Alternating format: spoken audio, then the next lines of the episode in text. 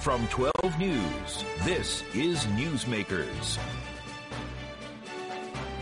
It's been a busy week for the Rhode Island Attorney General's office. Prosecutors charged former North Kingstown basketball coach Aaron Thomas, alleging inappropriate contact with students, but declined to press charges against a former chief of staff to Governor McKee and a controversial land deal. Plus, the AG released a policy proposal on police body-worn cameras and analyzed the state's concealed carry gun permit law following a Supreme Court decision.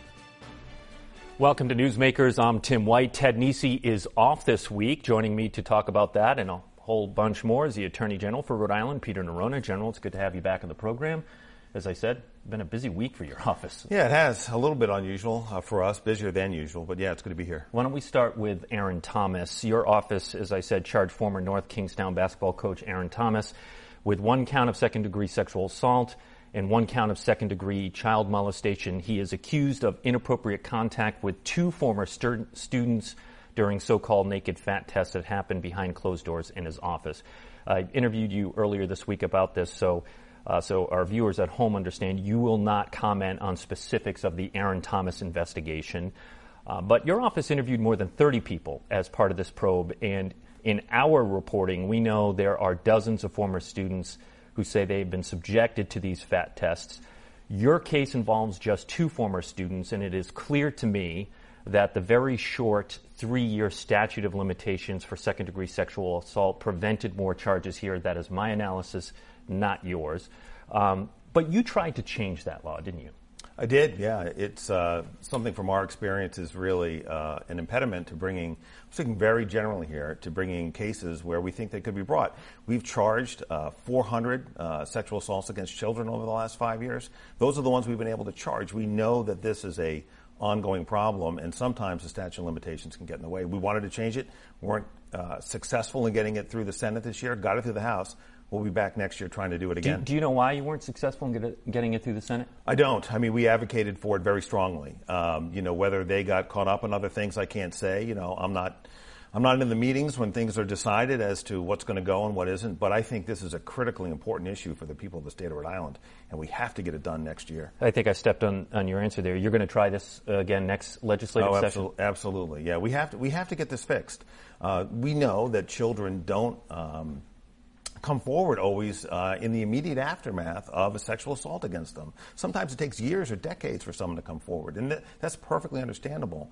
But when you have a three-year statute of limitations where a sexual assault is committed um, on someone when they're 14 or over, uh, that makes it very difficult to bring those changes to, to bring those charges. And look, the difference is if you're before your 14th birthday, there's no statute of limitations. Right. So if that second degree child molestation. Second degree child molestation. So if that incident happens on your 14th birthday, you were shut off from justice. Uh, if we don't get there within three years, and so it's an important change that we need to make. Well, we should note that any change to the law would not be retroactive, so it would not have impacted the uh, the Aaron Thomas case. We should note Aaron Thomas's attorney said in a statement his client denies any criminal wrongdoing, and the testing was solely to improve student athlete performance. Now, Rhode Island has a duty to report law that requires all persons, including personnel, to report suspected child abuse to DCYF. Flags about Aaron Thomas were raised at least as far back as 2018, according to mm-hmm. our reporting, but nothing truly was addressed until 2021. Um, and you launched your investigation uh, last last fall. Did your did your investigation look at culpability on the part of school officials at the time, and is that still on the table? Yeah, look, it, is. You know, I will point out, Tim, that that has a, that has a three year three year statute of limitations as well. So I'm not suggesting by saying that that we have conclusively concluded whether there is a case there or not. We're still taking a look at that, and I know the U.S. Attorney's Office is also looking at institutional uh, and the institutional response. Can you use evidence the U.S. Attorney gathers? Yeah, look, you know, we share information all the time, and so and, and across a lot of different kinds of cases. But look, you know, I think the statute of limitations is, is one of these things that I think can fly under the radar sometimes for the public. But when you're looking at at uh, criminal misconduct, you've always got to be thinking about that statute of limitations because you've got to know. First of all, you got to know how fast we've got to go. Right? We don't want to lose a case right. because the statute's running even while we're investigating. So that is always in the back of our minds when we're investigating a case. But also, you have to understand, we have to understand that even if we find criminal misconduct, we may not be able to bring it.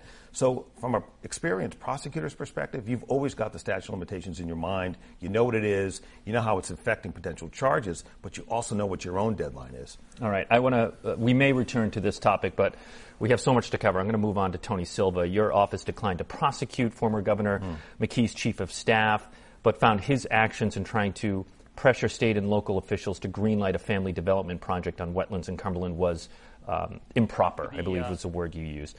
Um, you could have just said, look, no laws were broken and moved on. Yeah. But you issued a 22 page report, released all the investigatory materials. Those are on your website. We link through it on, in our story. Why did you do that? Look, I just think the public has a right to know. Um, first of all, in terms of the materials, the public has a right to know, and frankly, they're APRA-able, as they should be. Public has a right to know uh, what we found in terms we of. We should say APRA-able is our Access to Public Records yes. Act law, so yes. people can uh, request public documents Correct. and get them. Yeah, so we know that the public is entitled to them ultimately, so there's no reason to hold them back, number one. Number two, um, I think that by putting those materials up there, it shows the depth of our investigation, that we were thorough, and I think that builds confidence not only in the work of the office, but in the system generally.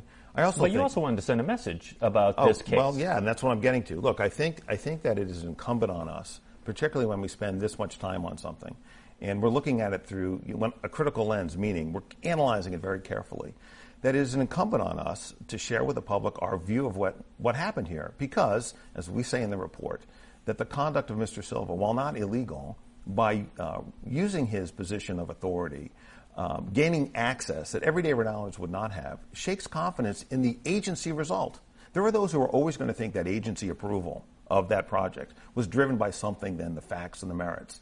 Uh, I personally don't believe that, but there are going to be people who think that. Why? Because an insider had access. And so, look, you know, we concluded that uh, Mr. Silva exercised poor, poor judgment by getting involved in a matter a personal matter when he had a high level a high level authority position. Um, and my hope is that others will take note of that and perhaps act differently in the future. And that agency you refer to is the Department of Environmental Management. Right. Again, we have our full story on WPRI.com.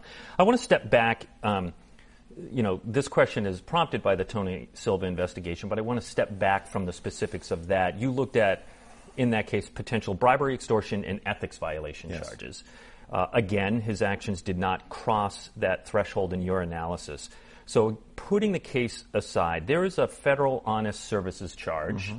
which you, as a former U.S. attorney, you're well yeah. aware of. Does Rhode Island need better public corruption laws?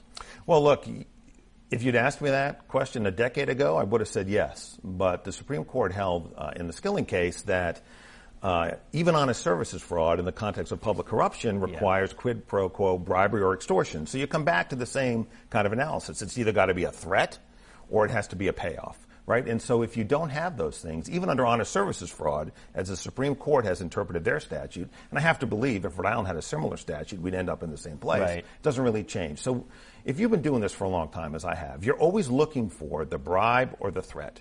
And if you don't find those things, you don't have a standard typical corruption case. Ethics is a little more nuanced, but what ethics requires is you have an official position, okay? You have a personal matter, and your official position can tip the needle, if you will, from an official perspective on that personal matter. There's where you get into trouble under the ethics code.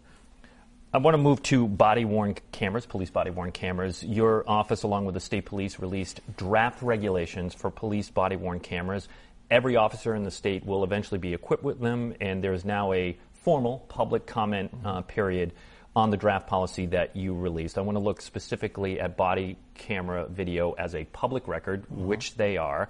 And your draft language put in the balancing language test that is in the APRA law we right. referenced earlier that would make the video exempt or subject to redaction if anything is personally identifiable. Does that, doesn't that just open the door for police departments to say no or claim it will cost so much to redact that video and it will be too expensive for, for anyone to get it because everything in this video is personally identifiable, yeah. General. Well, that's, that's not how it's intended to be interpreted, and I don't think it'll be uh, interpreted that way. Look, we have to take into account privacy interests, you know, particularly for, you know, uh, for children and, and witnesses and others. So, so look, I think, I think the policy, the protocol, um, strikes the right balance. But look, that's the whole point of putting it out there for public comment. You know, it is a, still a work in progress. And if we take that, take those public comments back in a way that we think require changes, and we'll do that. But look, it, it's going to be a balancing act.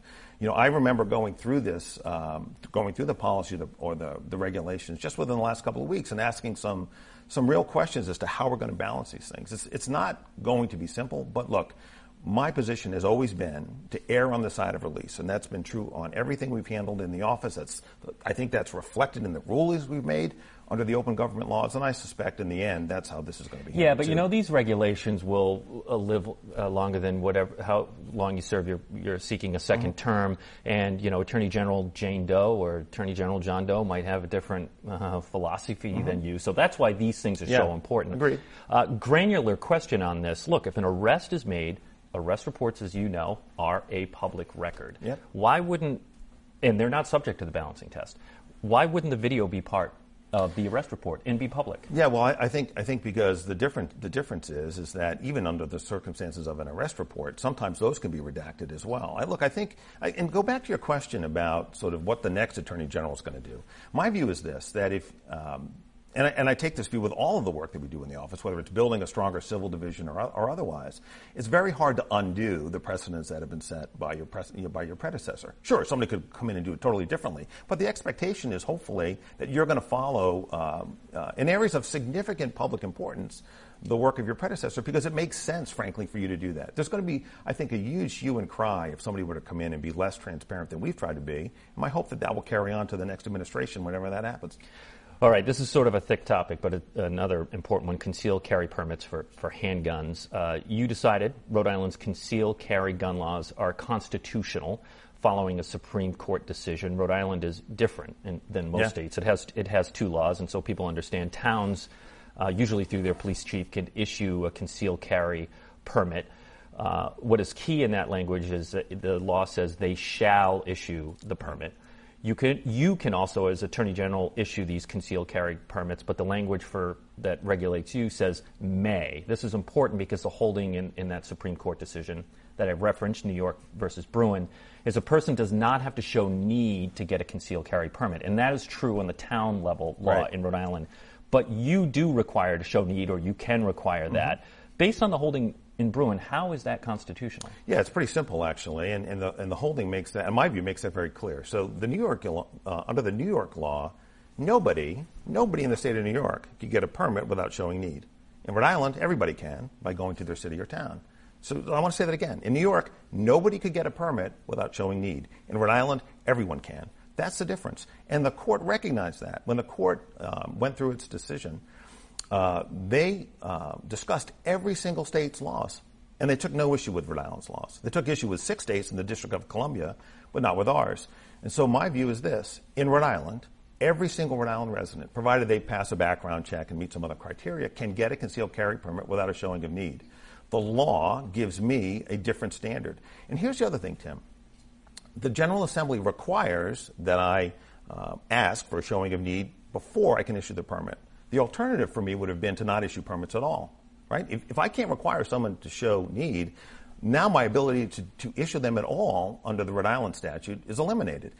And look, you know, it was clear to me that for us to get out of the permitting business would harm uh, individuals. Not only individuals, the 97% of individuals who have applied for a permit with my office that have gotten them on a showing of need, who want them from my office for whatever reason, but also security uh, companies that have to come to me for open carry permits. I wouldn't be able so to license them. I'm so glad that you, was really important. I'm glad me. you said that. Isn't that the distinction between you and the state, uh, the, excuse me, the town level law that your permit allows open carry. Sure, but the Supreme Court didn't say, didn't say you have a right to open carry. What they said was that you have a right to carry a concealed weapon. Rhode Island, you have that right by going to your city or town. New York, nobody had it. In Rhode Island, everybody has so it, you, that's a distinction. You think if someone challenges your decision on this about the open carry permit um, based on the holding in Bruen, it, it's constitutional? I do. I do. Look, look, you know, the Supreme Court, you know, we talked about this in the office, why it took us a little bit of time to put the guidance out you know, the Supreme Court was plainly aware of Rhode Island's scheme, and the uh, and the Rhode Island Supreme Court has also weighed in on this on this dual uh, on this dual permitting uh, regime that we have and found there to be no problem. So yes. Again, if, if you go through the Supreme Court decision carefully, as frankly we did in the office, what you see, whether it's in Alito's decision or in Kavanaugh's uh, decisions, which are concurrences, or the main decision, uh, written by Judge Thomas, joined by Ju- Justice Gorsuch. What you see is what they're saying is in New York, you could only get it if you, show, if you mm. showed need. In Rhode Island, that's not true, and therefore I think our statute is constitutional. We'll be challenged, I'm sure it will be, but we're prepared to defend it. All right, we're going to take a break on the program. When we come back, increased violence among feuding biker gangs. Stay with us. You're watching Newsmakers.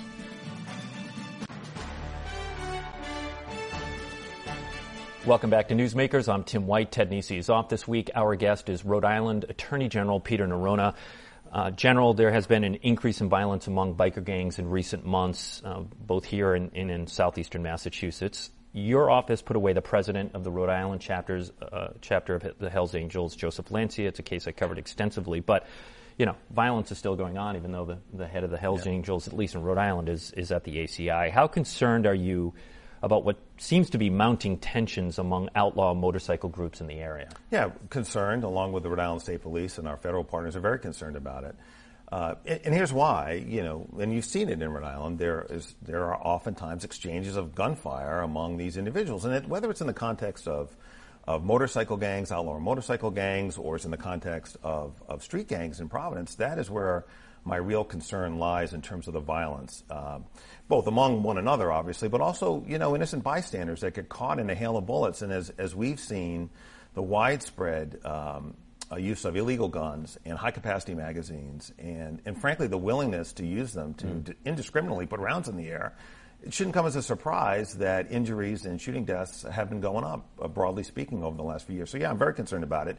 The good news is is that the state police uh, intelligence unit is is really on top of the activities of these gangs and and it's about their work is about as good as you can get. In that Lancia case was a gun case. He, yeah, he yeah, sure. It, it's all about the weapons. Yeah, uh, in the hands of people who are willing to use them unlawfully, no question. All right, so a lot of people, general, experiencing uh, sticker shock. I know I've received an email from Rhode Island Energy, which uh, used to be National Grid, about what we should expect in our household yeah. as far as increased electric rates, uh, and it was no small increase, yeah. monthly increase that we saw here. So a lot of people at home are getting these emails and like I said, experiencing sticker shock. Is this something your office is watching and can intervene on potentially? Yeah, and look, how so? Yeah, look. So when we did our when we intervened in the approval of the sale of National Grid to PPL, one of the things we were concerned about was DPUC left a lot of uh, rate relief on the table for Rhode Islanders. Uh, and we brought back $200 million of value there. But even at the time, I said when I was asked about increases in rates, we can ex- expect them to go up uh, anyway. Here's why. Rates are combined from at least two sources. One are, one are the rates that uh, Rhode Island Energy can charge, as, or grid could charge, from their delivery of the uh, energy itself. And that is what has been frozen, and that's where we got rebates in, in, our, in our intervention. But the, but the cost of energy that's coming to them from outside the state, they don't have any control over, and they can't profit from that. So what they say here. So meaning natural gas, say, to that that fuels the power plants, correct. that is much more expensive. Correct. And so what they say is, well, that's a pass-through cost. We can't profit from it, and that's true we want to make sure that we're verifying that. You know, to be candid, the track record, as we've seen among energy companies here in Rhode Island, has not been great lately. We've seen that in a couple of instances. We've intervened in a couple of other cases. So we're going to watch this and look at this very carefully to make sure that this is um, is no worse than it needs to be. But we all recognize that today costs of energy are going up. We got to make sure that we are minimizing that to every extent possible, and that's why it was so important for us, for our, in my view, to intervene in the PPL transaction because, as I said, DPUC left at least $200 million on the table there that we were able, we were able to get back for Rhode Islanders. Do you have a sense as to timing, meaning they, they have to, you say that's DPUC, that, that's a regulatory Correct. agency that uh, governs all this. Um, when this will be go before them for approval? Yeah, I don't, I don't know that yet. And it may be the PUC, in fact, that has to weigh in on this. You know, that's what we're getting into, you know, in the last uh, 24 hours or so, and I expect to have more on that in the next, uh, by early next week. The Supreme Court overturned Roe. Um, as everyone knows, it has little mm-hmm. effect here in Rhode Island, which has a state law protecting a woman's access to abortion. In other words, yeah. R- Rhode Island codified Roe. But we are seeing some states that will criminally charge a doctor in another state if one of their residents gets an abortion out of state. If a state seeks to criminally charge a doctor in Rhode Island, can you step in? Well, look, you know, they would they would certainly likely need my cooperation to do that, and I'm not going to provide it. You know, frankly, um, you know, I think that would be an overstepping of, of another state's authority to try to do anything with respect to anything that anyone is doing in the state of Rhode Island. You know, you hear those states that are thinking about that, talk about state rights, states' rights a lot. We have our own states' rights here in Rhode Island, and I'm going to do everything I can to protect them. You know, I have, I'm married to a doctor who mm. counsels women on, re, on their reproductive health. Um, so this, you know, I've had a lot of conversations with her over the years about this topic and others. I'm going to do everything I can to protect a woman's right uh, to make choices about her reproductive, reproductive health here in the state of Rhode Island. I'm committed to doing that, and uh, there's nothing I won't do to, to, try to, to try to protect uh, women and uh, those who provide reproductive health care for them. You know, we've talked about a couple of big uh, Supreme Court cases. Uh, they usually the big ones come out in June, and that's why we're talking about them. I, I, assume you disagree with the holding in Dobbs, which is the one that overturned yeah, Roe. I assume I you disagree with the holding in Bruen. Um, yeah, look, I think handgun one. Yeah, look, I think I disagree with them for different reasons. I think certainly Roe, um, simply by overturning that precedent that had existed for 50 years, multi generations of women and, and men, but women principally. Um, that was a, a huge sea change that um, I think shakes confidence in the court. Bruen is a hard case, frankly, for me to follow in terms of relying only on history to try to understand what we should be able to do today. Well, it, and I don't want to uh, analyze that case, but what I, I guess my question is with a, with a supermajority of conservatives on the Supreme Court, because President Donald Trump got a stunning three yeah. picks in, in just one term. Some Democrats, including Congressman David Cicilline, have supported expanding the court, which critics yeah. call court packing. Do you mm-hmm. support or oppose that? Yeah, well, I haven't really thought that through. The, the danger for me is, you know, when the Democrats, you know, control the Congress and the, and the White House, they pack it and they expand it. And then when the Republicans control it, they expand it again. And where does it all end? Look, I think this is though why um, this is why um, the choices we make about who's going to represent us really matter. I try to stick in my job to the law um, as I as I have to apply it, but I will tell you both of those cases really shook my confidence uh, in the Supreme Court and its, its analysis. Look, there are over 30 pages of history in Bruen. I'm not sure that history is the way to define the Constitution. Um, that said, when I'm in my official capacity, so you're not an originalist. I am not. But when I'm when I am working in the office and trying to find what I think the law requires, I read those cases, cases carefully. I try to divine what the Supreme Court means and apply that in a objective legal way, and that's how we try to do the job here. Shifting gears, my colleague Steph Machado reported this week that. Uh, Providence right now is installing a couple dozen license plate reader cameras throughout the city, like like they have yeah. in Cranston. These are cameras that take a picture of every car that passes by, and if police are looking for a bad guy or a stolen mm-hmm. car, they have this massive database that they can comb through. Do you support them? Yeah, look, I think they're a useful law enforcement tool, and we've seen that in some of the cases that we're making right now. And we are proactively going after people putting illegal guns on the streets, making them, straw purchasers, people who are making ghost guns, putting them out there. We have been able to use some of that technology to track down people uh, involved in violent crime. So look, there's a benefit to law enforcement, no question about it. They can help keep Rhode Islanders safer. We also, though, have to balance the use of that material. So look, I understand the concerns from a big brother, if you will, perspective. Um, I think, though, that from what I've seen, the policies in place balance that in a way that protects public safety but also protects privacy. So you feel confident there are safeguards in there if a police officer wants to find out if their significant other is cheating on them? Yeah, look, and, and they could look at this database and pull up their sure. that car? Yeah, look, look, there are procedures in place for that already. So, for example, we know every time somebody runs a plate in the state of Rhode Island, we know that law enforcement knows that. There's a fingerprint for the police officer. That Correct. So that person better have an explanation as to why they're running that plate. So, look, it's not. This is a different form of the same thing. We have to be careful here, but it is a very useful law enforcement tool, no question. So you are, believe it or not, ending the your first term. I am. It's I don't know four, where the time went. I, I hear you. Uh, and uh, it's a four-year term. You are running again, as I said earlier in the program. What has surprised you most about your first term in office? Uh, you know, I, I would say the opportunities we had on the civil division side if we chose to use them. You know, we had a lot of tools in the toolbox we weren't using, doing healthcare better, doing consumer protection better, doing environmental protection better. I think the only thing that, I don't want to say it surprised me, but, but I have been very pleased with is the dedication of the men and women of the office who work really hard every day to try to do the right thing. I was there, as you know, a long time ago, mm-hmm. um, and I frankly had forgotten, uh, in a way, uh, just how strong an office it is. I think it's stronger. I think we have recruited some really good people there that are delivering results for the people of the state. One thing I learned when I was U.S. Attorney Tim was it takes time to build an organization that can put into place the vision that you want to bring to it. Uh, we're certainly doing that now. And I think this week, frankly, with all the work that we've been talking about today and all through this week, really reflects that. Yeah, we've been talking a lot on this program about you know criminal cases and so forth. Mm-hmm. You just sort of touched on it there in your civil division. Um, is that to you the busiest uh, division of of your agency, or what, what do people need to know about the civil division? Look, I think that's the biggest change. You know, when we got there, when I got when I took office, we were mostly a defensive shop, defending the state and its and its workers. I really wanted to pivot us to being more active and to be on offense. And what did that mean? It meant doing healthcare in a different way. Don't check the boxes. Get into a healthcare transaction and understand what it means for Rhode Islanders, and if necessary, take action to protect them. Environmental protection, doing very little there. We're doing a lot more now. Going after polluters, making sure the public has access to the consumer protection. We got our statute changed so we could go after car dealers that were, in my view, were ripping off Islanders in a way we couldn't do that before. 20 seconds left. Yeah, so, so to me, that's the biggest change. The criminal division is doing great work, but that's work we've always done, doing it differently and going after violent crime. But the whole thing for me has been take, um, get out on offense. Don't let the work come to you. Attorney General Peter Neronha, thanks for joining us on the program. If you missed any of it, it's on WPRI.com. I'm Tim White. We'll see you next week on Newsmakers.